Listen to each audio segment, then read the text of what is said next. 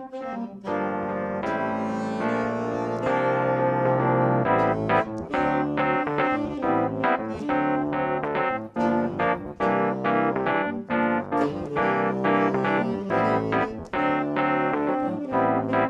a pánové, Radim Kašpar Robert Runták, a hlavně náš dnešní host. Radim Slouka. Vítejte v T-Talk.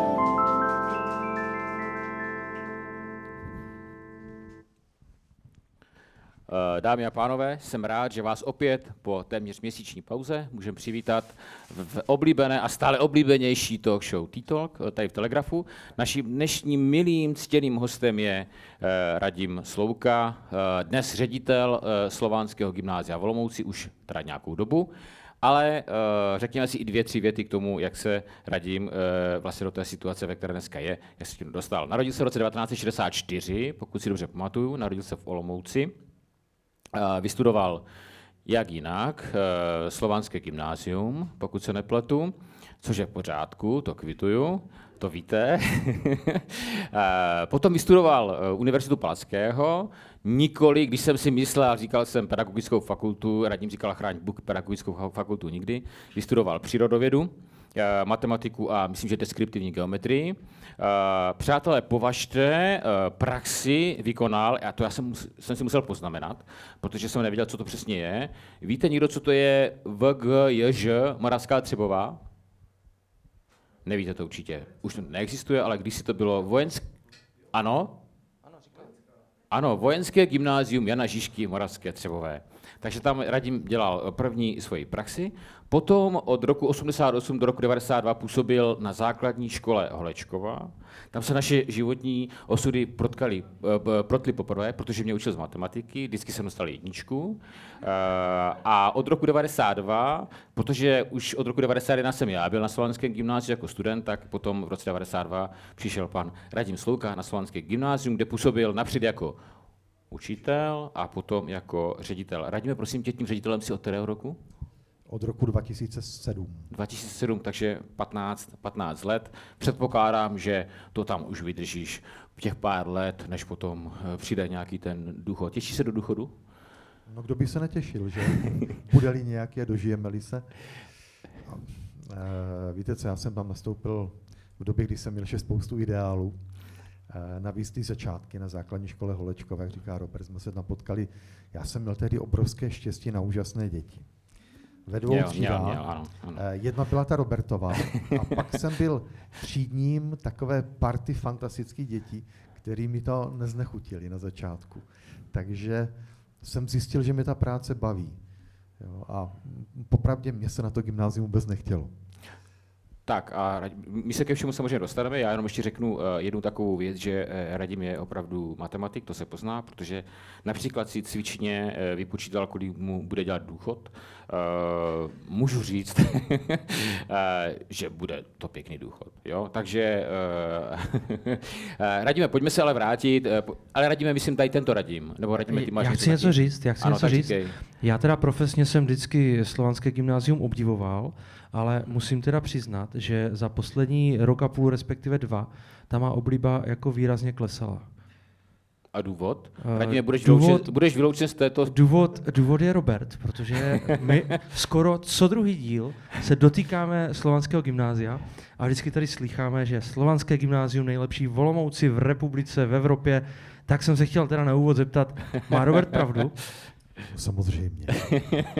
Pokud tohle Robert říká, má vždycky pravdu. Ne, ale Radime, eh, my teda začínáme trošku od prostředka, to vůbec nevadí.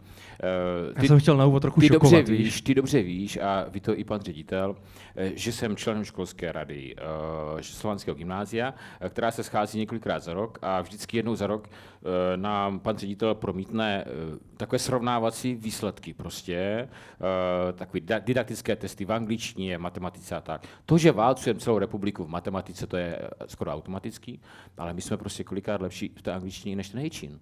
Jo? Takže většinou to bývá prostě slovanské gymnázium, potom nějaký to pražský elitní gymnázium a tak dále. Radíme jsme vždycky první desíce. Eh, No, eh, to není tak jednoduché. Eh, V českém jazyce jsme bez zesporu v první desíce, Mhm. mm-hmm. protože tam máme ten průměrný percentil tak děsivě vysoko, že dosáhnout ho je skoro nemožné. Dokonce jsme byli několik let v první trojce. Já se, musím, já se musím přiznat, eh, já jsem nikdy nepochopil rozdíl mezi procentem a percentilem, ale zhruba vím, jak to je, ale ne- nebudu to tady vysvětlovat. Já ti to pak vysvětlím. Dobře.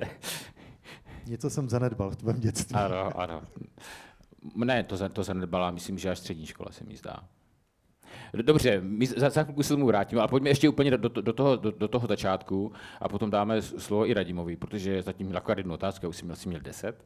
Tak, uh, Radime, prosím tě, eh, tvůj tatínek, eh, tvůj tatínek, nebo takto, ty jsi měl ve své rodině docela jako dost takových významných osobností z, z, z, z Olomouce.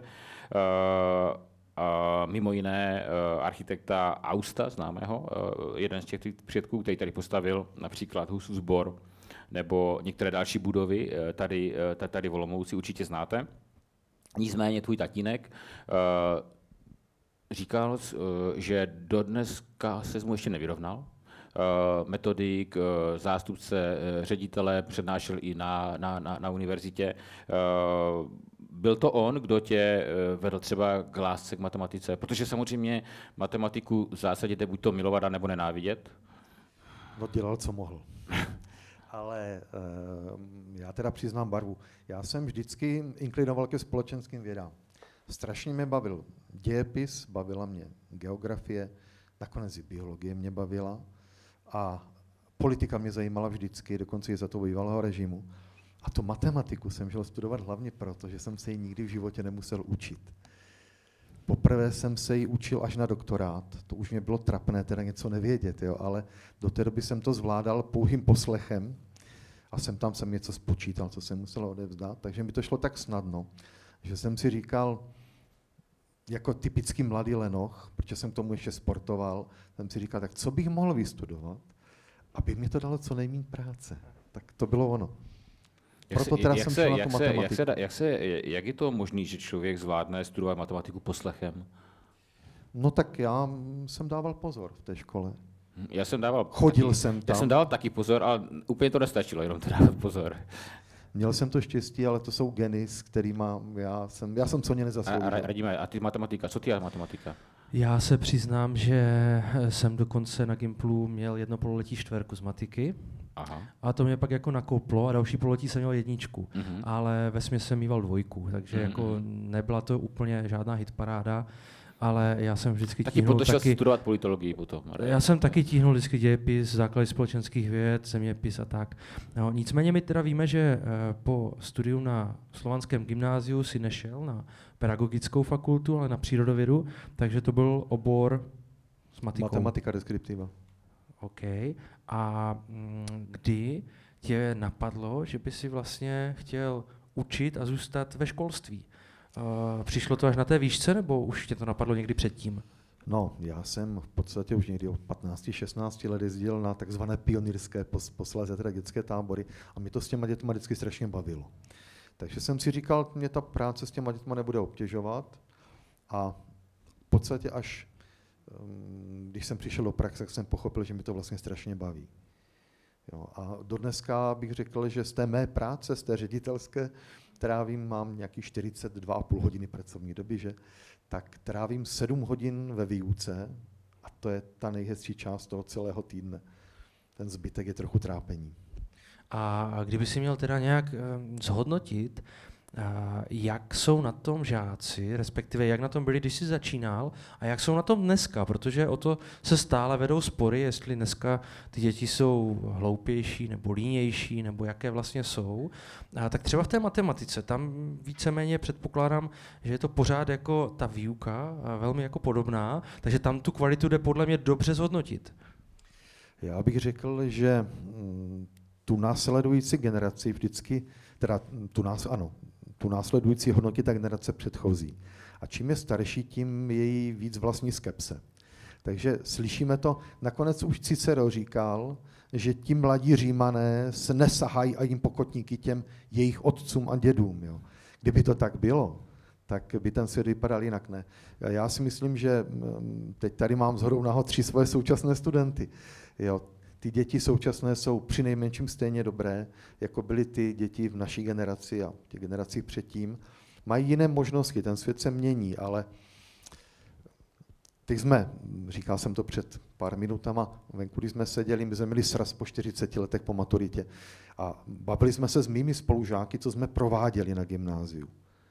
Tak musím říct, že ti naši současní gymnazisté jsou teda nesrovnatelně hodnější, než jsme byli my. A v matematice, ono je to trošku o tom, kdy se s těma dětma potkáte. Já jsem uh, začínal, jak jsme říkali, na základní škole a tehdy jsem ty děti přebíral po fantastických kantorech. Děti byly připravené, dokonce byly vychované, takže to byla radost s něma pracovat. A já mám pocit, že teď ty základní školy, a to začínáme už po páté třídě, opouštějí děti bez základních návyků. Sice se s nadsázkou říká, že teď vychováváme eh, nevychované děti nevychovaných rodičů ve školách, protože prostě po tom roce 89 se všichni vrhli uh, prostě na pracovní trh s, hrudí odhalenou a méně se starali o děti, ale uh, myslím si, že ty základní školy hodně polevily. Děti jsou vedeny k tomu, aby si hráli, aby se bavili, ale co to je škola? Škola je přece příprava na život. A v životě si hrajeme? Ne. Plníme povinnosti. Plníme je včas, plníme je dobře a pak se máme dobře. A nebo ne. Jo, takže tady si myslím, že to není v těch dětech, je to v nás dospělých, jak je připravujeme. A ještě já jednu otázku, která na to navazuje, pak eh, zase bude mít sérii otázek určitě Robert, ale to mě vždycky strašně zajímá. A já když si vzpomínám, a není to zase tak dávno, nebudu ze sebe dělat z starého, hmm. ale když jsem studoval ať už na základní škole nebo na gymnáziu, tak eh, dodnes nejvíc pamatuju spíš na takové ty pedagogy, řekněme, mm, takové staromodnější, takové víc autoritativní, takové e, přísnější. A dneska vidím to hodně z dálky, ale nemám pocit, že by eh, ty mladé holky, vesměs holky, které absolvují právě třeba pajdák, tohle vůbec jako měli. Je to dneska konec té staré generace, já nevím, jestli to říkám úplně srozumitelně, ale jestli dneska nastupuje učitel i právě, který je autorita, a, a, a nebo naopak je jich čím dál méně. Já jsem přesvědčen, že člověk autoritu buď má, nebo nemá. To se nedá naučit. S tím se narodíte a s přibývajícím věkem se samozřejmě ta autorita nějakým způsobem projeví. Někdo eh, nemá potřebu vůbec ji dávat najevo a přesto ji má. A jsou lidé, kteří se snaží si tu autoritu prostě získat, vybojovat a žádnou nemají. Jo, takže um, víte co, ten kantor je strašně složitá profese. Vemte si, že by to měl být vynikající odborník v tom oboru, co učí, charakterní člověk a ještě by to měl být herec. Protože pokud nemá talent podobný jako herci, neumí ty děti natchnout, a pak nemá v podstatě na čem tu autoritu budovat, než na strachu. A to, co, to, co jsi říkal předtím, ti staří bardi to mnohdy sázeli jenom na ten strach. Jo, ano, my si všichni pamatujeme, pamatujeme si úžasného profesora Nakládala u nás na gymnáziu, který když vyšel na chodbu, tak my jsme se snažili splynout s obložením zdí. Jo. Tak jsme se ho báli. Ale to není o tom strachu. Já si myslím, že ta autorita je něco trošku jiného. Radíme, já mám otázku. Taky to samozřejmě uh, souvisí tady, tady, tady s tím, o čem se bavíme. Uh, já jsem na tom slovenském gymnáziu byl od roku 91 do roku 95. Uh, a od té doby už jsem tam v těch třídách nebo v té výuce nikdy nebyl. Kdybych tam dneska přišel a se podívat do nějakých dvou nebo třech hodin, co, by, co bych tam jako viděl jiného, než v dobách, kdy jsem tam chodil já? Co, co, co je jinak? Tak viděl bys tam spoustu úplně zbytečných moderních hraček. Mm. Kantoři teďka mají mnohem lepší podmínky pro to uh, přibližovat dětem to, co jim chtějí přiblížit pomocí různé, různé didaktické techniky. Na rovinu neschopnému kantorovi nepomůže ani uh, prostě stěna plná obrazovek a, a milion prostě aplikací, nepomůže mu to. Jo, toto je určitě jiné a já se přiznám, že čím jsem starší, tím tady těmato věcma víc šetřím. Protože si fakt myslím, že ta výuka musí být postavena přímo na té osobnosti kantora. A změnila se ještě jedna věc.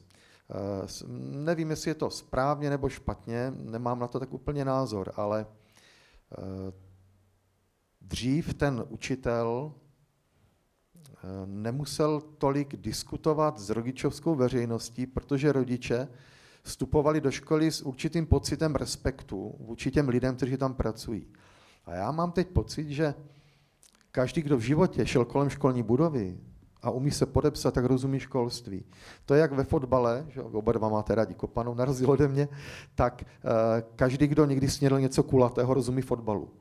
Jo. A to je obrovský problém. To se změnilo zásadně. A, a radíme, ještě prosím tě, uh, budeš pokračovat ale takto, ještě možná, abych nezapomněl otázku. Uh, kdybych měl porovnat, jestli se od té doby více změnilo základní školství, anebo gymnáziální střední školství, co se změnilo víc? Určitě základní školství. Když se bavíte s rodiči, tak vám řeknou, že ti tráví přibližně třetinu hodin při různých, skoro bych řekl, mimoškolních aktivitách, různě si hrají. Jak jsme se tady bavili, jsou základní školy první stupně, kde děti, děti pomalu neopustí koberec. Jo. Tam je ta změna obrovská a já jsem dokonce přesvědčen, že to je špatně. Mm. A ty střední školy, eh, víte, eh, základky nemají žádný vykřičník na konci. Tam je pouze pomlčka. Ty děti se přihlásí na přijímací zkouškám na střední školy. Z pravidla rodiče investují obrovské peníze do jejich přípravy, aby dohnali to, co ta základní škola nějakým způsobem úplně nezvládla. A neříkám, že to je jenom vina té školy, to je někdy problém těch dětí. Když to ta střední škola má na konci maturitní zkoušku, která je srovnatelná v rámci celé republiky, a pak tam má to naplnění ambicí dětí dostat se na tu vysokou školu, po které touží. Jo, a to je pro nás obrovský imperativ. My si nemůžeme dovolit ty děti zklamat. Takže ta střední škola se samozřejmě modernizuje formami výuky i tím přístupem částečně, ale to penzum se musí zvládnout. Ve školství se stalo slovo drill s prostým slovem, ale prosím vás, dovede si někdo představit, že by mohl plně mluvit anglicky, aniž by se nadriloval slovní zásobu? Asi těžko. Že? Umí si někdo představit, že by si spočítal výplatu nebo, nebo v obchodě zjistil, kolik bude platit, odhadl si bez toho, aniž by znal třeba malou, malou násobilku nebo trojčlenku? To všechno se musí taky nadrilovat. Takže já bych si moc přál, aby se do těch škol vrátil zdravý rozum, aby jsme přestali být za každou cenu pozitivní a neustále děti chválit, protože my už nemůžeme ani říct, eh, nezlob se Maruško, tohle si spočítala špatně. Po nás se chce, abychom řekli, víš Maruško, ty ses určitě poctivě připravovala, snažila ses, ale asi se něco stalo a ty jsi to nespočítala tak úplně správně, jak bych si představoval, takže vlaštovka letěla rychlostí 3400 km v hodině. Je, co bychom k tomu mohli říct, aby jsme z toho měli dobrý pocit? Že asi byla pomalejší. A do toho nás tlačí třeba i naše kontrolní orgány Česká školní inspekce, abychom jako neubili v těch dětech zájem a kreativitu. Tímto je neubijeme.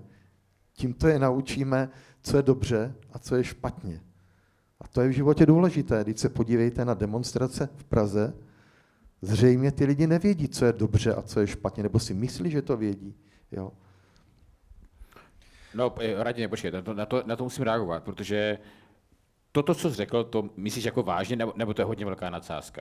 Tak samozřejmě je to nadsázka. Je to nadsázka, ale, ale, ale chápeme ten princip, uh, rozumím tomu, um, chápu, že se ti to úplně asi nelíbí a mě taky nepřipadne mi to prostě strašně moc. Jenom ještě radíme, prosím tě, uh, já ještě mám takový úplně přihlouplý otázky teďka uh, a ty mě, stačí mi, když řekneš v, jednou, abych si chtěl představit, jak to vypadá ta, ta třída.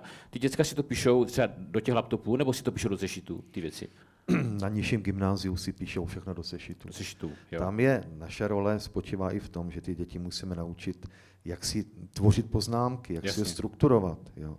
A můžou mít ty, a můžou mít zapnutý ty mobily, nebo to musí, jak to je s těmi mobilama? To má každá škola jinak, u nás je to tak, že mobilní telefon může být stišený, zapnut v aktovce stišený zapnut v aktovce. Tak. A když uh, stane se občas, ho někdo vytáhne uh, a dívá se, tak potáví si na ten mobil. No tak samozřejmě jsou to děti. A radíme, prosím tě, když uh, jdeš, uh, uh, procházíš třídou jednou z těch sedmi hodin, co máš, a teďka vidíš, že se tam někdo pod uh, tou lavicí dělá ten mobil, co uděláš? Ukousnu mu hlavu. radíme, máš, že ne. radíme, máš nějakou otázku, nebo dáme hudební pauzičku? Uh, mám, ale klidně dejme pauzu pak já to posunu zase trošku jinam. Skvěle, výborně. Takže eh, přátelé, jo, a já jsem zase neřekl takové ty věci, co si zapomenu. Eh, ale vy už to většinou znáte, protože eh, jsem tady viděl dost, kromě těch mladých děvčat, to jsou faninky z fanklubu pana ředitele Slouky, předpokládám. je tam dokonce chlapec, a já tam nevidím proti tomu světlu. Ta, jo, dva kluci, jo? Aha, takže dva kluci a jedno děvče. Dobře, takže kromě dvou, dvou chlapců a děvče, který jsem tady neviděl předtím nikdy, tak doufám, že budete chodit i příště, až tady bude někdo jiný. Já vám potom prozradím na konci, na konci pořadu, kdo bude naš, náš příští prosincový host, uh, tak uh, musím zopakovat to, že náš pořad má tři třetiny, každá má zhruba dvě, dv, 20 minut a ta poslední třetina, ta poslední 20 minutovka je určena pro vás, protože tam vy se potom našeho hosta ptáte. Takže si připravujte otázečky pomalinku, dvě, dva kluci a jedno děvče taky. Tak poprosíme Tomáše, Tomáše, Vyšinku a spol, budou nám hrát uh, a zpívat dneska, takže pojďte na to.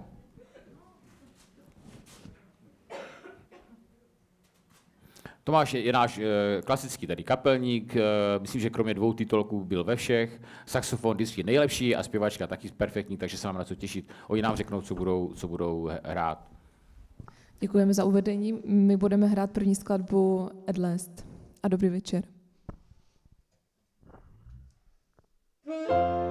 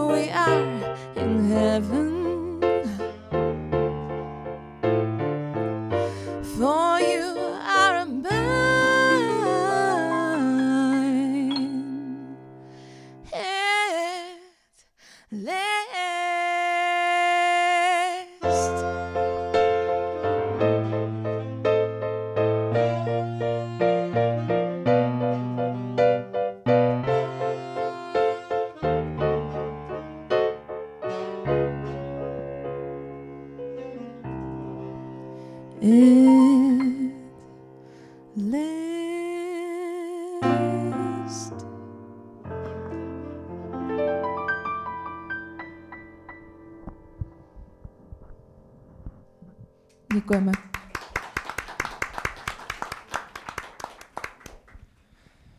Zřizovatelem naprosté většiny středních škol v našem kraji je Olomoucký kraj a školy jsou řízeny krajem. A do jaké míry má dneska ředitel volné ruce a do jaké míry může zapojovat svou invenci, kreativitu a do jaké míry na druhou stranu je tam byrokracie, která ho zatěžuje a, mož, a povinnost vyplňovat všelijaké tabulky a, a, jsou centrální nákupy a tak dále. Takže jak moc se třeba i změnila ta svoboda ředitele, která byla před x lety a která je nyní? Za těch 15 let se to nějak zásadně nezměnilo, ale já si pamatuju dobu, kdy jsem nastupoval na gymnázium, kdy ta právní subjektivita byla tak mohutná, že ten ředitel opravdu byl své právný a mohl rozhodovat. Ehm, tady u nás je to typické tak, že vždycky po nějakém převratu se všechno uvolní a pak to má tendenci se utahovat tak dlouho, dokud ty lidi dýchají a pak zase nějaký, že, nějaké rozvolnění, nějaký třesk. No, já už mám několik let pocit, že jsme těsně před tím třeskem, protože kdybych neměl tři vynikající schopné zástupce, neměl skvělou ekonomku, báječnou účetní a další lidi, správce budov a tak dál, tak bych dělal jenom ten úřad takhle si můžu dovolit sem tam, třeba mezi půlnoci a třetí ráno, přemýšlet nad tím, co by se v té škole dalo ještě zlepšit. Naštěstí k stáru člověk nepotřebuje tolik spát, jo, takže, takže se to občas podaří, ale eh, je to opravdu těžké. Jenom vemte jednoduchou, teď když jsem se na to připravoval dneska, jsem se zjišťoval nějaká čísla. Představte si, že my od roku 2013 jsme hospodařili do Loňska se stejným rozpočtem a v loni nám ho 200 tisíc snížili. Zkuste si představit jakoukoliv továrnu, kde byste nenavyšovali prostředky na údržbu a na, na další věci, nemohli je rozvíjet. Jo. To je situace, ale ne, není to situace našeho kraje, to si nestěžuju na našeho zřizovatele, to je tak v celé zemi. Jo, rozpočet třeba našeho gymnázia je 71, 72 milionů a na veškerou činnost té škole nám jde 6900. 6 milionů 900 tisíc, pardon. Jo. A z toho musíme topit, svítit, nakupovat, obnovovat, udržovat. To teď bude těžké. No. Uh, radíme, uh, já bych byl ještě rád, kdybychom se dostali uh, k té, uh, asi, asi vím, co to bude, uh, ta, ta, když, když odpovíš. Uh, co je, uh, co je co, co považuješ ze svého ředitelování za jako kdyby nejzásadnější věc, která se ti podařila? No, víte co, já jsem nastupoval do té funkce po velice silné osobnosti, po doktoru Zicháčkovi, který už bohužel není mezi námi. Byl vynikající biolog, autor učebnic, člověk, který měl obrovský vztah k historii gymnázia, ale zároveň to byl muž z 19. století, byl velmi nepraktický. Takže já jsem tu budovu zdědil, nebo ty budovy zdědil v takovém, řekněme, unavenějším stavu. A pak ještě samozřejmě s unavenou budovou šel ruku v ruce poměrně unavený sbor. Takže já jsem na začátku musel přesvědčit kolegy, že, a teď řeknu to, co učitele považují skoro za prosté slovo, že škola je služba. Že jsme placeni z daní rodičů, těch dětí, které tam máme, a že bychom si to měli uvědomit a měli tu službu, kterou ta škola poskytuje, zlepšit. To se přímo netýká té výuky, to se týká komunikace školy s rodiči a tak dále. To je jedna věc a tam si myslím, že jsme udělali obrovský kus práce a mám z toho radost, že toto už berou všichni jako u nás ve škole jako samozřejmost, že jsme tam, že jsme tam v prvé řadě pro děti, ale taky pro jejich rodiče. No a pak, kdybych měl mluvit o něčem jaksi hmatatelném, nám se podařil skoro zázrak, protože jsme do školy investovali za těch 15 let. Kdybychom to přepočetli na současné ceny, tak by to bylo hodně přes půl milionu, ale nominálně je to asi 400 tisíc. Eh, pardon, 400 Milion. milionů, omlouvám se, 400 milionů. Z toho 200 milionů zbaštila nová budova školy, která se mimořádně povedla.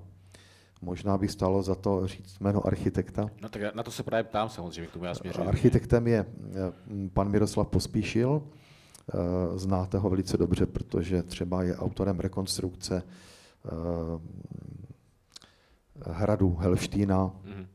Jo, to je taková jedno, jedna jeho krásná realizace. Takže to se povedlo opravdu a mám z toho velikou radost, ale nám se podařilo i v podstatě v zásadě udělat rekonstrukci těch zbývajících částí školy. Chybí nám teďka ještě asi 60 milionů k mé naprosté spokojenosti. Kdybychom ty peníze sehnali, tak tu školu můžu předat za pár let svému nástupci v lepším stavu. aby i on si nepřipadal jako já na začátku, jak, jak píše Karel IV. ve svém životopise, když přibyli jsme do Čech, nenalezli jsme zde ani otce, ani matku, ani kohokoliv. Jo, a království jsme nalezli zubožené a rozkradené. To tam si můžete přečíst, tak já bych byl rád, kdybych tu školu předal, tak aby to tež si znovu nemusel říct ten můj nástupce. Tak já doufám, že minimálně nebude rozkradená ta škola. Tam už nebude co. Ale uh, já jsem samozřejmě směřoval k té, k té budově, protože je, je krásná, je, myslím, že se hodně povedla, je i zvláštní. Uh, a jak to vlastně vzniklo? Uh, jak to, jak, jak to vzniklo, ta myšlenka, a jak se uh, ti podařilo vlastně zřizovatele přesvědčit o tom, aby se do té akce šlo? Já jsem, eh, když jsme se bavili předtím o politicích, tak já přiznám se, že já si nevážím politiku, jejíž vrcholným pocitem zadosti učinění, že se zmocní nějaké funkce. Já si vážím politiku, kteří mají nějakou vizi. A kdybych já na začátku neměl nějakou vizi pro tu školu, nějakou naprosto, kterou i sdíleli moji kolegové, tak bych do toho vůbec nešel. My jsme měli představu, že tu školu chceme Chceme s ní učinit to, co tady bylo s nadsázkou řečeno, nejlepší na celém světě. A k tomu jsme nutně potřebovali i hmotné zabezpečení, prostě postavit novou budovu. Že tehdy pamětníci vědí, a tady mám některé své bývalé spolužáky, když o něco mladší, a svoje žáky, tak vědí, že my jsme měli ve dvoře budovy děsivou takovou pavilon, takový pavilon postavený. Tam jsem chodil do jazykovky. Ano, ano, to byl likusák takzvaný, to znáte všichni. A tam se děti učili toalety s takovým tím krásným žlábkem a toaletní prkínka ze zeleného bakelitu. Jo, a to jsme prostě nechtěli. Takže jsme uh, přesvědčovali komunální politiky nebo krajské politiky, že to je potřeba udělat. Měli jsme štěstí, já nevím, jestli můžu jmenovat, můžu, že tehdy byl hejtmanem pan Martin Tesařík, který si udělal ten čas a do té školy se jel podívat. A když viděl, v jakém je stavu, tak se tak vyděsil, že tehdy z peněz, které si kraj půjčil, byl to poměrně velký balík, tak těch 200 milionů uloupl. My jsme dokonce z té částky něco ušetřili, protože nám se to taky zdala být hodně peněz, ale postavila se krásná moderní budova, a já bych měl možná říct ještě jedno jméno. Pan architekt Pospíšil byl autorem až druhé studie. Tu první studii ze které jsme koncepčně potom vycházeli, protože já jsem u zrodu, byl u zrodu obou dvou, tak navrhl tehdy velmi mladý architekt Jaromír Heinz, můj student, jehož bratr je dokonce, myslím, zastupitelem města Olomouce, jo, z Droždína. za Droždín. Jo. A on tehdy úplně zdarma, jako náš bývalý student, nachystal velice pěknou dostavbu gymnázia, a my jsme eh, tím pádem mohli i tomu hejtmanovi tehdy už něco představit, něco hotového. Eh, tou definitivní dostavu byl pověřen, jak už jsem říkal, architekt Pospíšil, který se samozřejmě částečně i tou původní studii inspiroval, protože eh, v tom prostoru na rovinu ono to moc jinak udělat ani nešlo, než, než, to, je, než to je postaveno, ale dala nám ta budova strašně moc. Za prvé nádhernou jídelnu, Eh, ve které hm, tedy se stravují studenti naši z průmyslovky a z Kosinky, eh, úžasné odborné učebny, které byly před těmi, teď už je to 9 let, byly vybaveny na takové úrovni, že nám i kolegové z přírodovědecké fakulty některé ty učebny záviděli.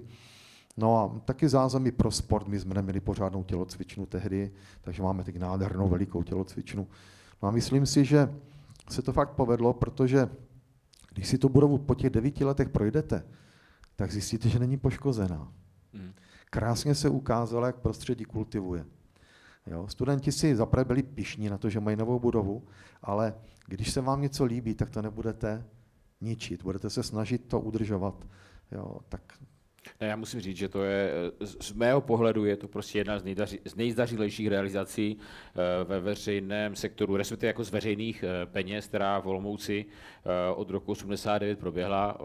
Myslím si, že moc jako kdyby konkurenčních dobrých projektů, ať již od kraje nebo od města eh, dalších tady nebylo. Tak já bych jenom eh, radíme eh, navrhoval, abychom pořád se nebavili jenom o těch školách. Mám to v plánu. Můžeme zkusit zabrousit na témata i Olomoucká. Přesně tak. Už nám nezbývá mnoho času a času diskuzí o školství jsme strávili dost, tak pojďme právě na Olomouc, právě jakýsi oslý můstek, načkli jsme architekturu, podobu vaší přestavby, tak jak se dívá ředitel jednoho z nejvýznamnějších gymnází v České republice, Roberta, teď jsem tě potěšil, že? A jak se dívá vůbec na život v Olomouci a na rozvoj Olomouce. My už jsme se o tom taky bavili, tak eh, se těším, co, co se teď zase dozvím a na co můžeme navázat.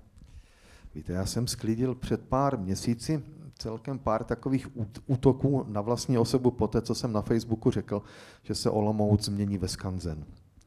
A mě to strašně štve. Víte co, když jsme tady zmiňovali Huberta Austa, což byl teda bratr mé prababičky, ve své době nesmírně inovativní architekt, přítel Plečníka třeba, tak eh, to byla doba za tehdejšího primátora Richarda Fischera, což je samozřejmě absolvent slovenského gymnázia. Samozřejmě. Tak když se v Olomouci dělali neuvěřitelné věci, vemte si, že za těch pár let první republiky se načetl koncept tramvajových tratí, které používáme doteď.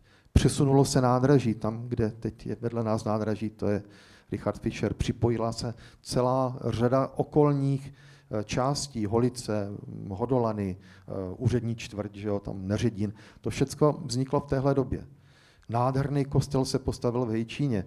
Mm, řekl bych, že se krásně rekonstruovalo tehdy divadlo.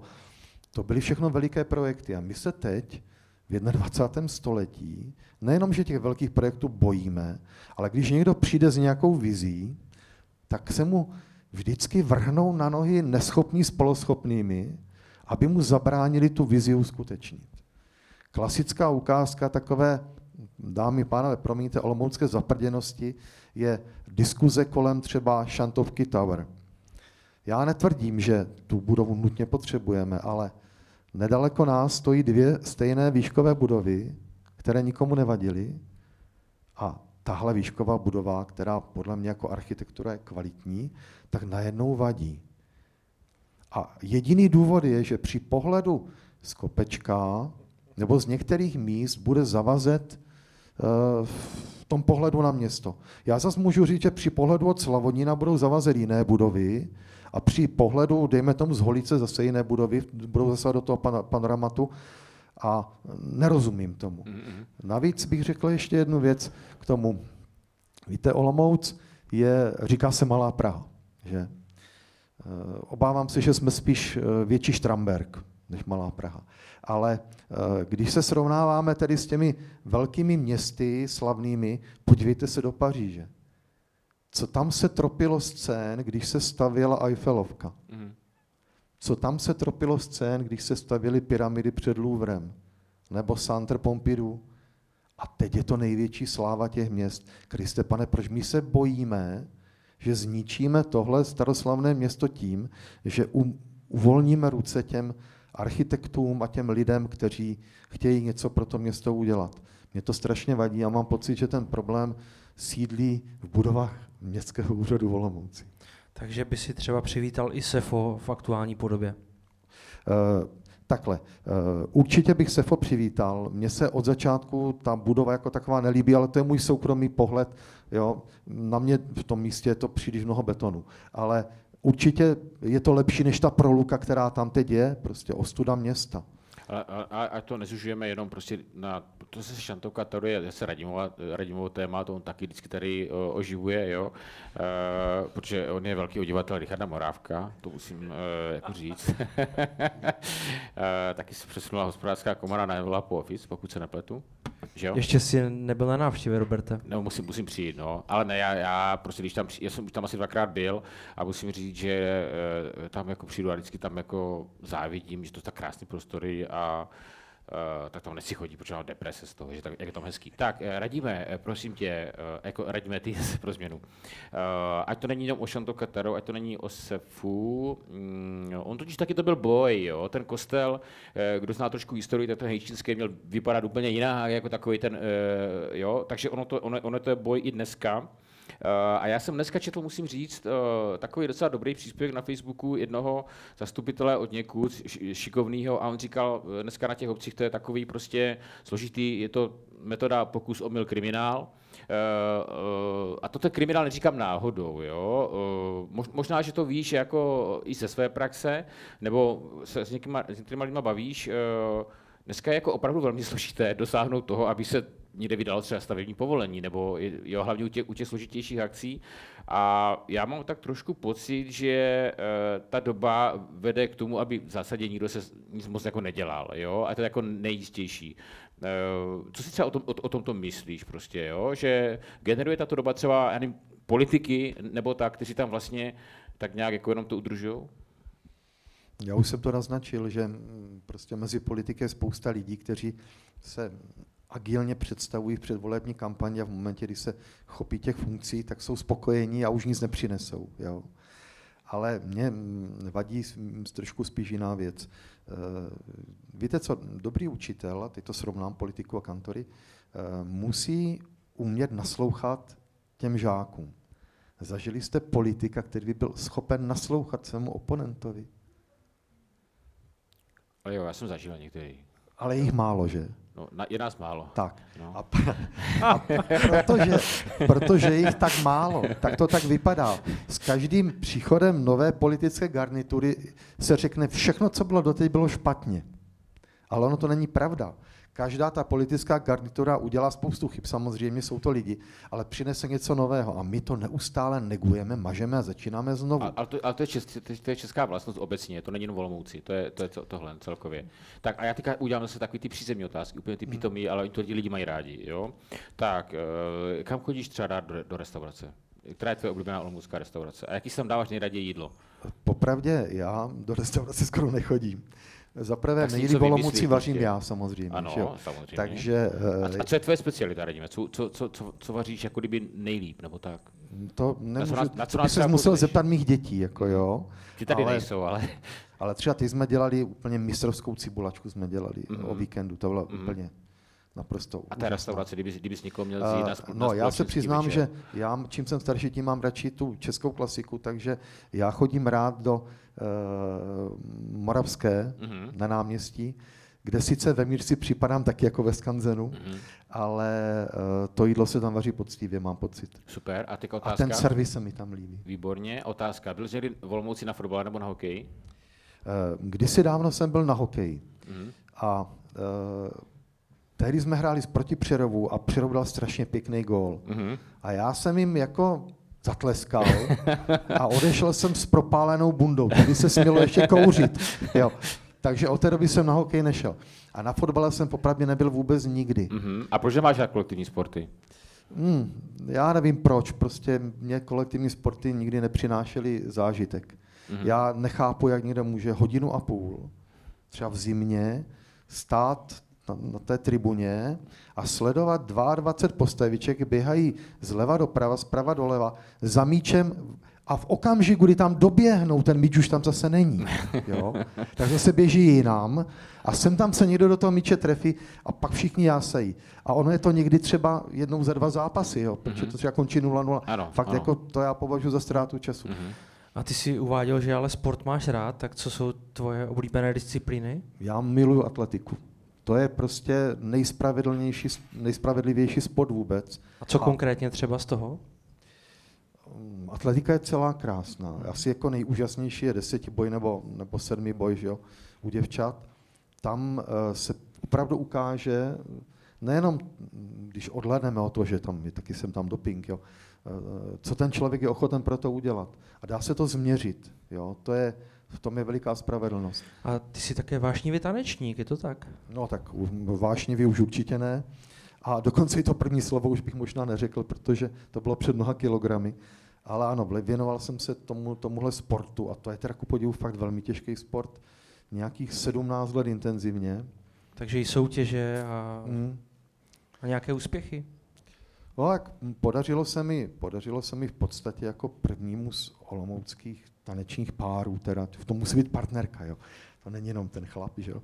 Tak se mi podařilo získat a udržet mezinárodní třídu, což je ta nejvyšší a V té jsem v podstatě končil ve finále pravidelně taneční ligy, což je zase jako pravidelný festival soutěží těch nejlepších párů. Bohužel jsem se do té nejvyšší úrovně dostal ve věku, kdy už bylo lepší skončit. Jo. Takže uh, po mně přišly pak generace mladší, tam už jsem působil jako trenér, a ti těch úspěchů dosáhli ještě víc. A z toho mám možná větší radost než těch, než těch mých. Mě ještě, mě ještě jedna otázka, mě by zajímalo, uh, jestli máš ještě nějaký nesplněný sen. No těch mám hodně samozřejmě. Je, mým hlavním snem je žít ve společnosti, ve které se lidi k sobě budou chovat slušně. Protože slušnost je něco, co já vnímám jako povinnost. A bohužel se tím dál tím časí setkávám s tím, že slušnost je považována za slabost. Tak já jsem to chtěl úplně odlečit, eh, ten konec. A to, to je samozřejmě strašně jako já mám taky takový pocit, bohužel, uh, takže to se vracíme do, trochu do, do deprese.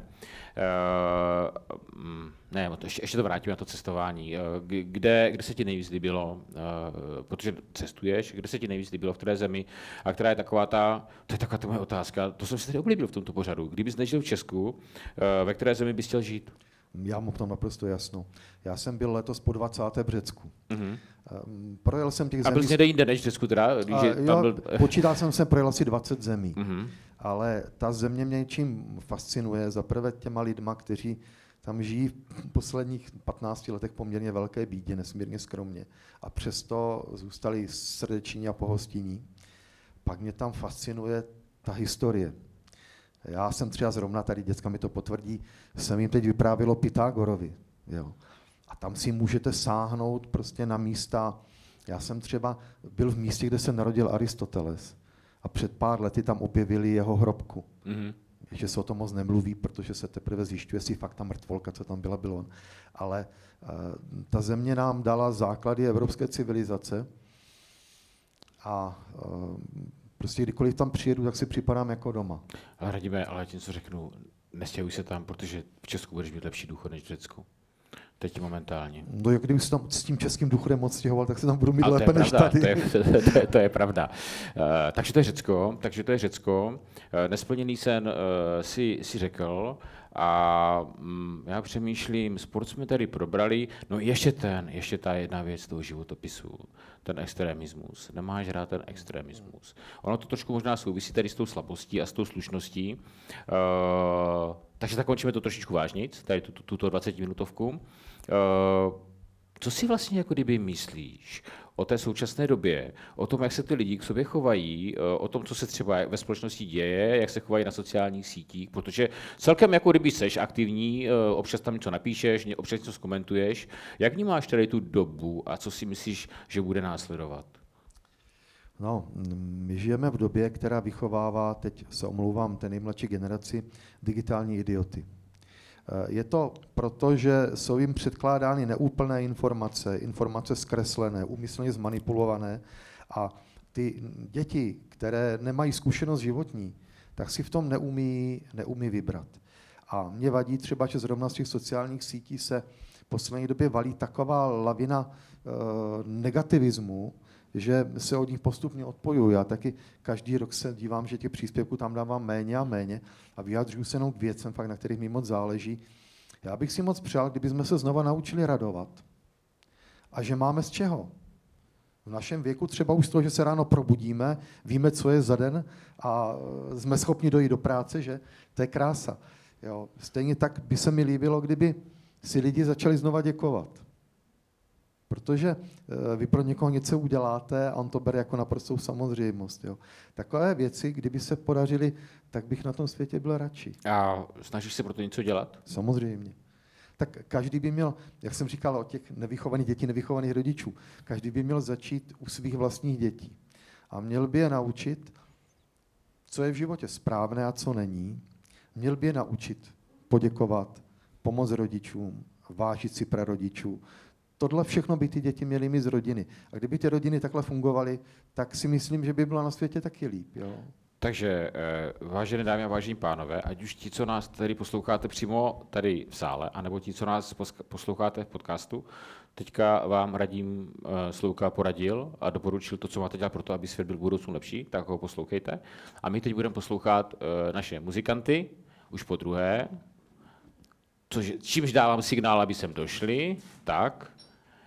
A než oni se ujmou mikrofonu a nástrojů, tak vy uh, si můžete už začít pomaličku rozmýšlet to, na co se Radima Slouky zeptáte.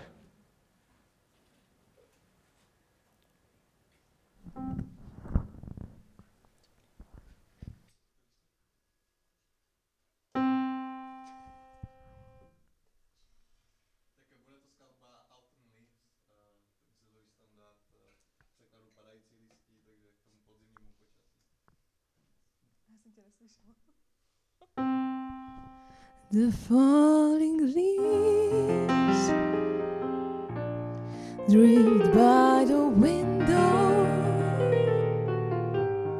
The autumn leaves, red and gold. I see your lips, the summer kisses. The sunburned hands I used to hold since you went away.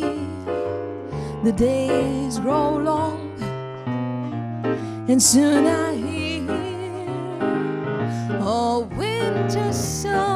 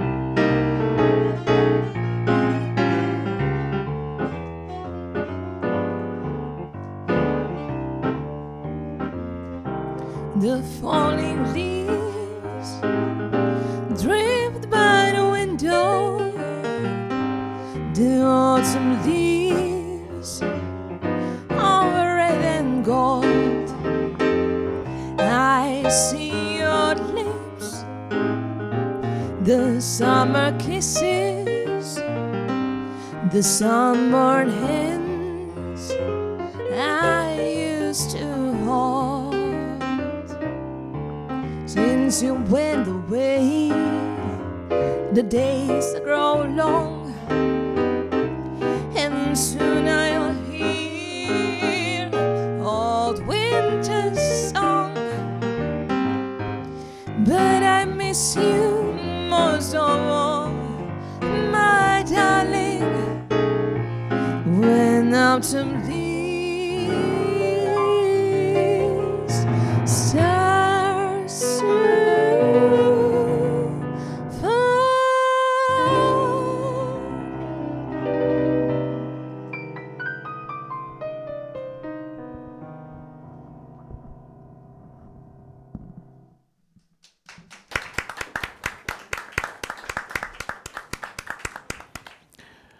Moc děkujeme. My Prostě budeme si udělat váš koncert tady speciálně, protože to je strašná škoda, abyste hráli jenom v rámci eh, tady titulku, takže to se ještě domluvíme. Eh, eh, Dámy a pánové, přichází vás čas, na to jste se určitě těšili, každý máte určitě připraveno minimálně 10 otázek. Tak a abyste byli na podcastu, už to znáte, musíte zvednout ruku, Michal k vám doběhne, předávám mikrofon a vy se ptáte. Tak, jdeme na to.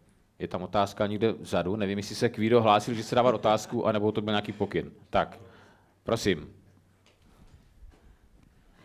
Tak, já jsem se chtěl zeptat, ahoj, Radíme, známe se už s panem ředitelem taky už nějaký pátek a já jsem si vzpomněl na takovou příhodu a teďka jako se zbavil o tom vaření, jako, já nevím, už je to možná tři, čtyři roky, když jsme se potkali v Makru a Radim tam běhal po Makru, takový divoký, nevěděl zleva doprava co a jak, tak jsem mu odchytil, říkám, ahoj, co děláš? Ty prosím tě, přijde. A teďka, jestli teďka, že to bylo dávno, uh, byl u vás na škole Polreich nebo někdo takový? Bylo to tak, že? Jako já tak nějak si to vybavuju. A že ty zosnal zval domů, že mu něco uvaříš? Protože, jak jsi tady říkal, že strašně rád dám doma vařit, tak on to kupoval v makru, nový ty měděný, kastrůlky, všechno, aby bylo jiné, jako aby, aby se nestravnil, že má doma něco po babičce nebo něco takového. A tak jak to dopadlo, se chci zeptat. A já si myslím, že on teda tady byl něco kvůli stravování ve škole, a to už teda nevím, jestli ta už stála ta škola, jestli ta nová jídelna byla, nebo to ještě bylo za staro. Jo, protože já jsem, na to, protože jsem dělal kosinku, teda tu školu, kde teďka asi ty děti chodí jako teďka do, do školy na Slováč, teda na, na, na, jídlo, tak tam jsem teda to štěstí neměl, takže někdy se tam přijdu najest. Takže jsem chtěl zeptat, jak to dopadlo, tady tohle. Jo? No, tehdy toho Zdeňka pozvali k nám studenti, kteří byli velmi nespokojeni s úrovní jídla, které se k nám dováželo z jiného velkého olomouckého gymnázia. Nejmenovaného nejmenovaného. A uh, pan režisér přišel s takovým nápadem, že by část toho pořadu se mohla natáčet u nás doma a že teda já bych vařil večeři pro svoje kluky a pro toho Zdeňka a u toho bychom si povídali. No tak samozřejmě, že uh, mě to trošku vyděsilo, poté to teda přiznám. Navíc my jsme natáčeli celý den a já jsem měl poměrně málo času něco sehnat, zajistit, takže se teda u nás doma opravdu natáčelo, ale v tom pořadu to nakonec není. Uh, Škoda, tolik peněz to stálo to nádobí, rendlíky, ale tak určitě to vrátil, potom do 30 dnů můžeš bez, bez udání důvodu. No, uh, víte co, uh, bylo to bezvadný, protože všechno, co jsem mu tady naložil na talíř, tak snědl celkem spokojeně a pak, když odchází, říká, kup si lepší nože. Ale musím říct, že lidi mají pocit, že pan Plojrech je veselá kopa a že, že nejde pro nějaký hrubší výraz daleko. Věřte tomu, že to je formát pořadu. Je to nesmírně vážný, velice chytrý člověk, který mluví skoro spisovně a uh, jeho pohled na svět je, nám, je mi strašně blízký, protože tvrdí, že normální je pracovat. Mhm. Normální je nelhat a normální je přebírat zodpovědnost za vlastní skutky. Jo, to je, myslím, jeho hlavní krédo a to můžeme všichni, myslím, podepsat.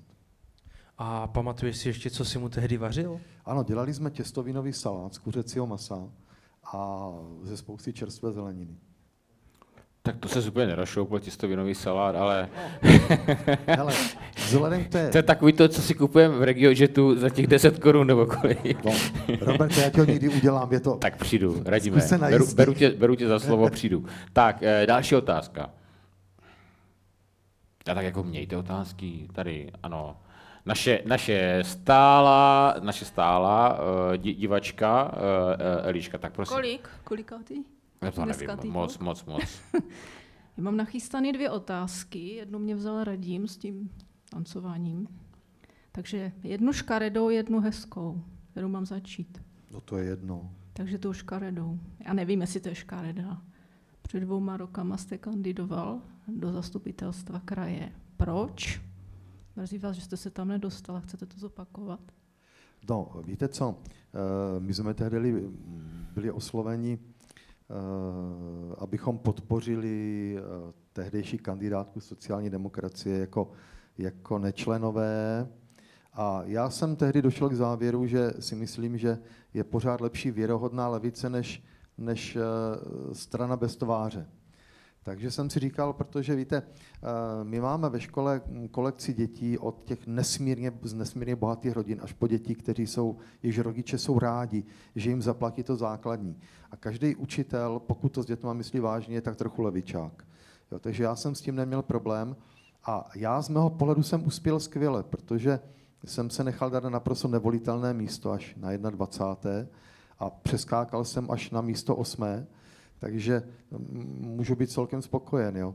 Ale uh, nevím, jestli si to někdy budu chtít zopakovat. Byl jsem sice opět osloven dokonce před senátními volbami a tam jsem reagoval teda velice pregnantně, protože si myslím, že náš senátor Lumír Kantor je vynikající kvalitní člověk a já nikdy nebudu kandidovat proti někomu, koho si vážím, tak jako Lumíra Kantora. Takže to jsem odmítl. Ale kdyby se objevila nějaká jaksi věrohodná skupina lidí, kteří fakt chtějí něčemu prospět, tak to nevylučuju. Ale není to, není to můj sen. Mě to baví v té škole. Tam si myslím, že jsem na svém místě a, a dělám to rád. Tak to byla ta škaredá otázka. Jsem zhraje na tu pěknou.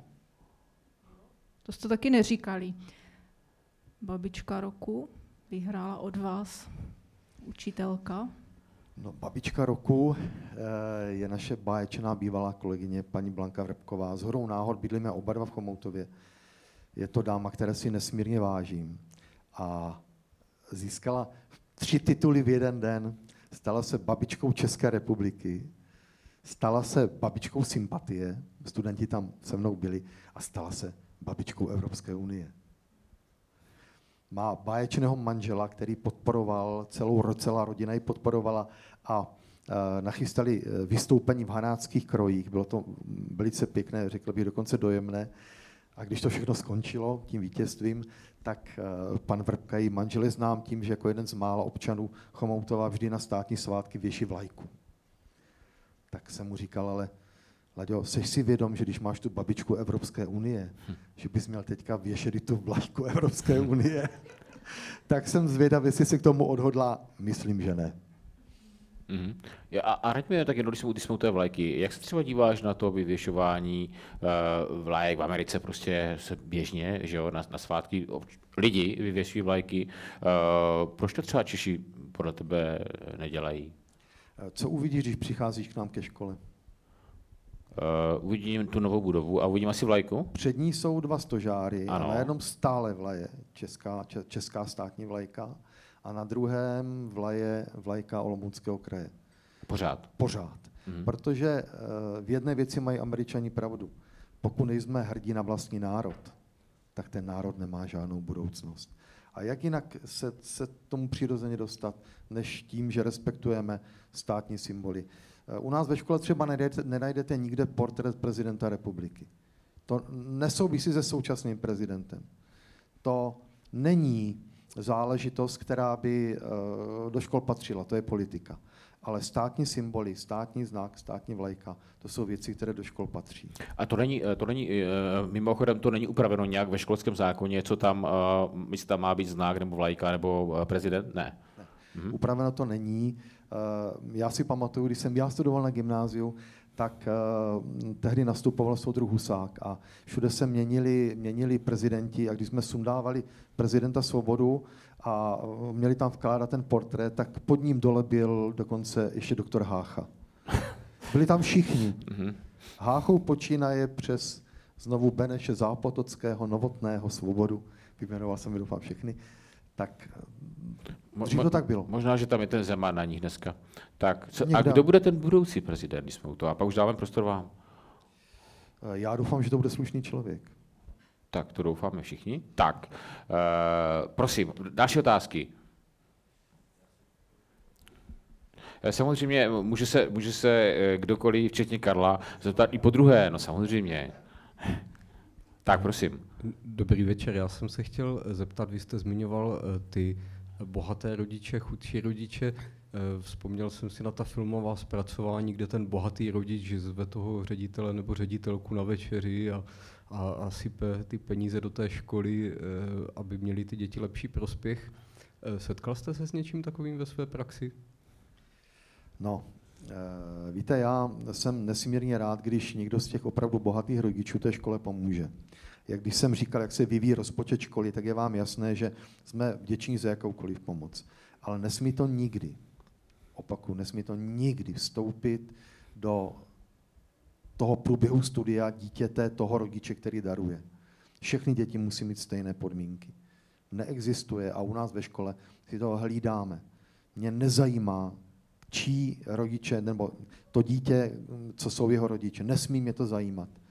Jo, v té škole musí mít všichni stejné podmínky. No ale radíme, ale upřímně řečeno, eh, kdyby jste slavili výročí něco, eh, některý rodič by na os, oslavu tam dal třeba částku, já nevím, obrovskou půl milionu korun a to, to dítě by třeba mělo jako propadnout uh, z, z matematiky, a, a, a, a, a on mi za toho přišel, jestli by s tím nešlo něco, neš, nešlo něco udělat. Tak mě neříkej, že bys prostě nějak se nesnažil tomu přihlédnout. No. Víte, Samozřejmě všechny děti musí mít stejné podmínky. situaci ano. nikdy nebyl. Aha. Nikdo z těch našich rodičů, kteří na tom takhle jsou, ne, neměl tu drzost, aby něco podobného žádal. Uh-huh. A tu drzost neměl zřejmě, protože tušil, že by asi neuspěl. Uh-huh. Protože Víte co, já jsem do té školy chodil taky. A strašně mi vadilo, když kantoři dělali rozdíly mezi dětma. Takže já to sám nedělám. Já třeba zrovna teď v té třídě, ve které učím, mám synovce. A nesmí se stát, že by kdokoliv z těch ostatních dětí měl pocit, že má jakoukoliv výhodu. Prostě to neexistuje. Jo, všichni mají prostě stejné podmínky. Nakonec jsme státní škola, od toho státy školy z, jako zřizuje, že aby ty děti měly stejnou startovní čáru. Mm-hmm. Ještě než se zeptá Karel, tak mě možná zajímá i to, jak jsme tady se dotkli těch sociálních rozdílů, tak eh, jaký by byl tvůj názor na třeba zavedení školních uniform u nás? No, vzhledem k tomu, že v době, kdy všichni nosili džíny, jsem já nosil tesilky. A když začali nosit kluci tesilky, tak jsem si koupil první džíny. Tak asi chápete, že bych pro nebyl. Mm-hmm. Jo. Já mm, jsem trochu individualista, i když samozřejmě mezi dětma podporu to, že by se měl tvořit kolektiv a měli by si zájemně pomáhat, jo. ale mně by se to příčilo a já bych se tomu bránil strašně. Tak, uh, Kajo, máš, máš otázku? Mám dvě, mám dvě. Ale teďka jako... To jsou, tři, jako... to už jsou ale tři dohromady, ale... Mám. jo, ne, každý může tři. Prostě. My jsme rádi, my jsme rádi, radši víc než nic. Uh, já jsem se chtěl zeptat, uh, jaký, jaký jako, jako máte názor, nebo jaký máš názor na, na, na to, když děti chodí, jo, co se, jako na ty víceletý gymnázia. Jo, třeba to dítě jde, protože teďka jsme se před půl hodinkou bavili o tom, že prostě ty děti jsou, jako říká, že hrajou si na koberci a tady, tady tyhle ty věci, než se dostanou třeba na, na té základní škole, na ten druhý stupeň a pak vplují teda na to gymnázium. Jaký, jestli, prostě, jestli souhlasíš s tím, že už tam jdou ty děti třeba v té šesté třídě, nebo jestli by to teda nemělo být později, to je jedna otázka. A pak teda, když už teda to dítě vystuduje teda tu, ten, to gymnázium a mělo by se hlásit na vysokou školu, tak jaký je tvůj názor na to, když teda to dítě se dostane na tu vysokou školu, ohledně teďka, co je docela propíraný školy na vysokých školách? Já ještě dovolím si předeslat. Já jsem se tady tak jako otřel o základní školy. E, prosím vás, já znám základní školy, kde je spousta vynikajících učitelů, kteří to dělají poctivě, jak nejlíp umí. Jo. Já berte to prosím tu moji invektivu předtím, že se mi nelíbí ten obecný trend k tomu, pojďme si všichni hrát že život není hra.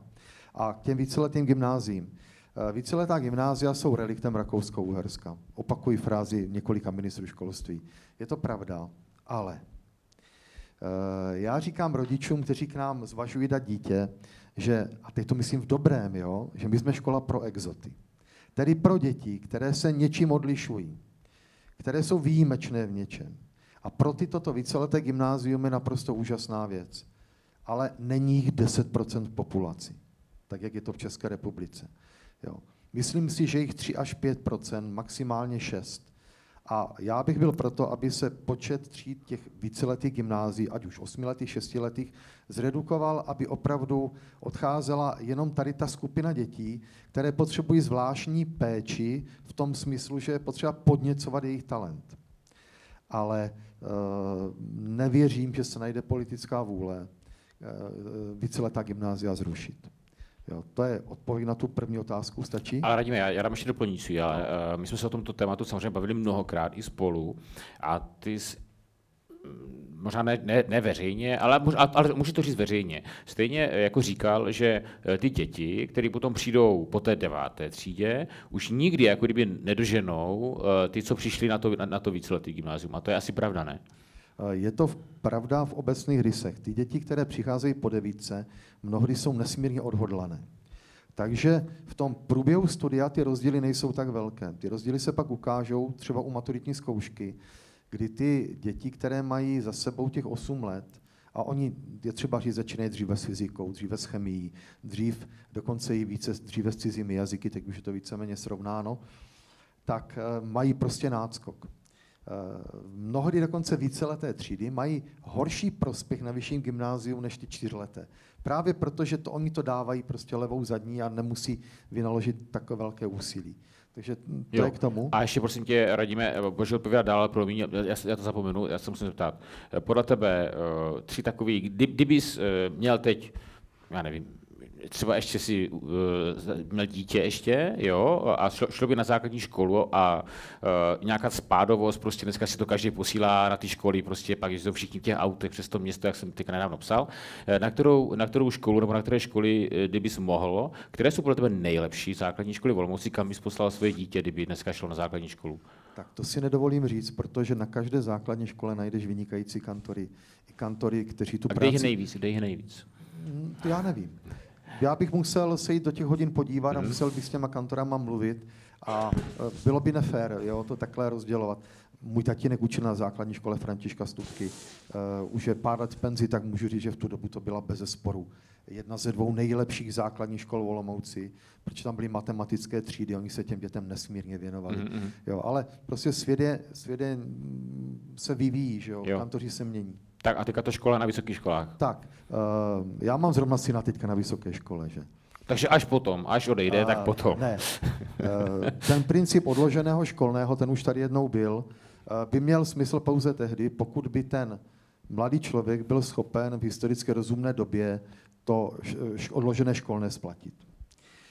Já mám spolužáka, který žije ve Spojených státech a my si občas, už je tam od 18 let, takže 40 let tam žije, má tam dva syny a uh, on jim samozřejmě to vzdělání musí platit. A říkal, že to je prostě tragédie, protože ti kluci budou pomalu ještě před důchodem, takzvaně, který teda nedostanou v Americe, že tak budou splácet tu vysokou školu. To je přece špatně. Jo. Uh, víte, uh, my jsme národ Komenského, a já bych dodal, my jsme hlavně národ Marie Terezie, protože díky té jsme měli slušné školství. A i za první republiky jsme ještě pořád táhli strašně velkou nerovnost v tom školství. Pokud někdo nebyl z bohaté rodiny, tak možná udělal střední školu, ale na vysokou se nedostal. Če se prostě za vysoké školy platilo. A já bych se k tomu nechtěl vrátit. Víte co, já vidím mezi dětma, který máme ve škole, nesmírně talentované eh, jedince, kluky, holky, kteří, kdyby to školné se nějak ustřelilo, tak by ty rodiny je na té vysoké škole nemohly nechat. A to by mi připadalo jako obrovská škoda. V tomhle jsem teda, přiznám se, levičák. Jo. Já chci, aby ty děti měly stejné šance. Ale ty jsi už to řekl předtím, že správný kantor musí být trochu levičák. Tak, eh, další otázka. Máme tak prostor pro poslední dvě. Já bych byl strašně rád, kdyby něco, něco ti studenti se zeptali, jako prostě uh, tady. Tak určitě máte. Uh, děvčata a kluci. Já bych, já bych dal asi přednost, Tam je otázka. Jo, tak pardon, tak prosím, tady. studentům, protože já jsem dědek, který už k tomu možná má málo co říct, i když si možná myslí, že jo, ale to je, to je jiná. Ta. Takže jestli, já zkusím být velmi, velmi stručný. Byla se zmínka o, jednak, já bych se pokusil spojit Moravská Třebová, Nová tělocvična, vedle výpad. Všechny možnosti tréninku nebo prostě zapojení těla do výuky. Samozřejmě první je to, co jste všechno říkal o kultuře celkově školství nebo školy jako takové. Ale toto je dodatek, který právě teď poslední, vzhledem k mezinárodní situaci, se nějak by měl zohlednit a něco do toho dát. Jako třeba já nevím, třeba jenom na tři, čtyři dny škola v přírodě, nejenom ta, eh, řekněme, skautská trochu náplň do toho, jo, neříkám vojenská, vyloženě skautská, jo, a večery jsou pro diskuzí, na kterou při výuce není čas už, jo. Věci, já nevím, všecko možné, co eh, je důležitý pro život, ale tam by se to večer probralo v diskuzi, hmm. která by byla taková eh, kolektivní. Ten kolektiv by to trošku možná spojilo a přitom by to možná dalo něco takového. Omlouvám se, že jsem to teda jako protáhl. Rozumím. Děkujem za, děkuji, děkujem za otázku a za podmět. Radíme, mm. budeš na to prosím tě reagovat. Víte co, studium na našem gymnáziu začíná adaptačním kurzem. To je série různých interaktivních her a taky pohybových aktivit, kde se děti seznámí. Tam ta diskuze začíná, poznávají se se svými kantory. Pak pokračuje dvěma lyžařskými kurzy. Během osmiletého studia jsou ty kurzy dva, takže děti jedou na týden v podstatě na hory a zase ten program i ten pohyb tam jsou. Děti jezdí i na letní kurz, to je buď turistický, cyklistický nebo voda. Voda vítězí. Takže eh, tohle se na těch školách opravdu děje. Vy jste ale chtěl říct, že máte určitě pocit, že ta mladá generace není fyzicky připravená třeba na to, co nás, nedej bože, může čekat. To máte naprostou pravdu, protože u nás ve škole máme největšího tělocvikáře ve střední Evropě. Kolegu Lachnita, děcka ho znají, tady naši studenti, a e, ten e, byl teďka za mnou a říká, člověče, my budeme muset změnit osnovy v tělocviku. A říkám, a jak staničku? On říká, no, my budeme muset ten tělocvik začít chůze do schodu, chůze ze schodu. Mm-hmm. Protože ty děti jsou, potom, už jsou už na tom tak, že některé pustit po schodišti dolů je o život. E, ta společnost by se nad tím měla zamyslet. Jo. A zase, já jsem ten poslední, který by chtěl glorifikovat ten bývalý režim. Ale jednu věc dělal moc dobře. Všechny tyto odpolední činnosti byly víceméně zadarmo. A celý ten národ nějak se hýbal a sportoval. A tohle jsme ztratili a myslím si, že to je veliká chyba. Jestliže průměrná hodnota HDP pro školství v, e, v OECD je 5%, 5,2%, 5,2%, a my jsme se teda za předchozí vlády upoceně doškrábali na 4, jsme hluboce pod průměrem OECD, jsme jedna ze čtyř nejhůř investujících jaksi, zemí do vzdělání. A ten sport a pohyb a volnočasové aktivity dětí jsou placeny ze stejné hromádky. Tam máme obrovský dluh vůči té současné mladé generaci a myslím si, že by se nad tím ten stát měl zamyslet. Jo. My nepřemýšlíme nad tím, kolik vydáme za kilometr silnice nebo dálnice, ale je nám líto, dát peníze na to nejcennější, co máme, a to jsou ty děti. Tak, poslední otázka. Výborně. Tak, prosím. Mm, tak dobrý večer a já bych se rád zeptal, kdybyste mohl jednu věc na gymnáziu změnit, co by to bylo? Jednu věc, tak to jsi mi dostal do úzkých teďka je toho moc, co bych, mohl, bych, bych chtěl změnit. Já bych byl strašně šťastný, kdybych jako ředitel si mohl vybrat svoje učitele. Protože my máme zákonník práce, který je, řekl bych, to, to, to ani není levicový zákonník práce. A to máme všichni ten zákonník, on je snad, ale... Ano, všichni. On je snad ještě, ještě v dobách před listopadem 89.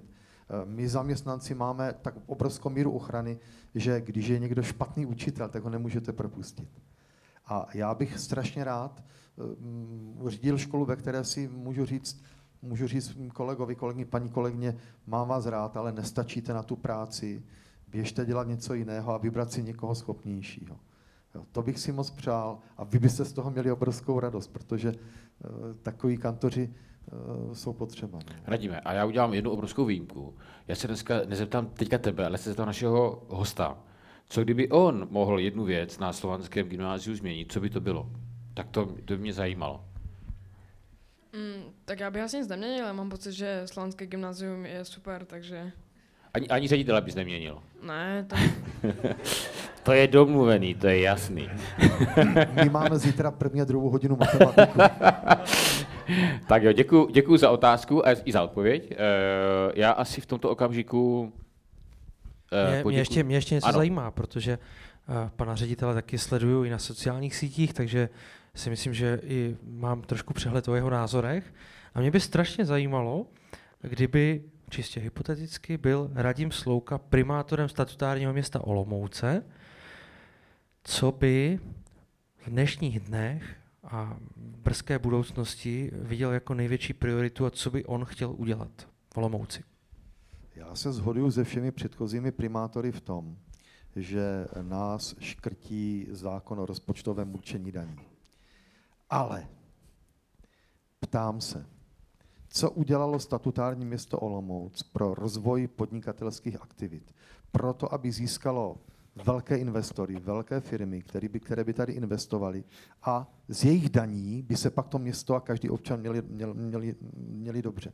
Tam si myslím, že, máme, že, mám, že nám ujel vlak, když se podívám do Ostravy, do Brna, ale třeba do Hradce Králové, nemusím jako vybírat jenom moravská města, tak mám pocit, tam ten rozvoj jde mnohem rychleji. A tady nám vyhnuli fabriky po pádu toho předchozího režimu, ale nic moc nového se tady neobjevilo. Podívejte se do Ostravy. Jo, to, to si myslím, že kdybych teda, nedej bože, byl tím primátorem, tak první věc, kterou bych se snažil narovnat, je to podnikatelské prostředí tady ve městě. Tak eh, Radima, tak to, to měl o tam domluvený tady teďka. Eh, Radima zase pochválil, protože to jsou jeho aktivity, které on tady má za, za okresní hospodářskou komoru, tak ještě bys mohl pochválit mě a pak to ukončíme. Ne, dělám si legraci, eh, dámy a pánové, já bych řekl, že v tomto okamžiku, protože už dost přetahujeme, bych poděkoval, ne, ještě ne, ještě než poděkuju, pak ještě musím vás pozvat na dvě věci vlastně, zapomněl jsem.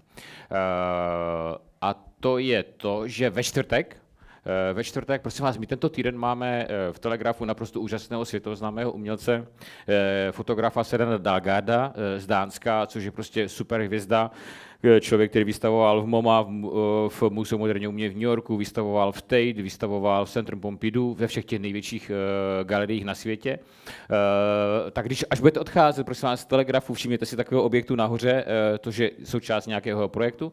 Takže určitě, pokud chcete se dozvědět něco, tak v angličtině bude mluvit ve čtvrtek tady v tomto prostoru o své tvorbě, bude představovat svoji tvorbu, takže určitě přijďte. Zároveň bych vás rád pozval na poslední eh, poslední titulk tohoto roku, který se uskuteční 20. prosince, opět 19 hodin.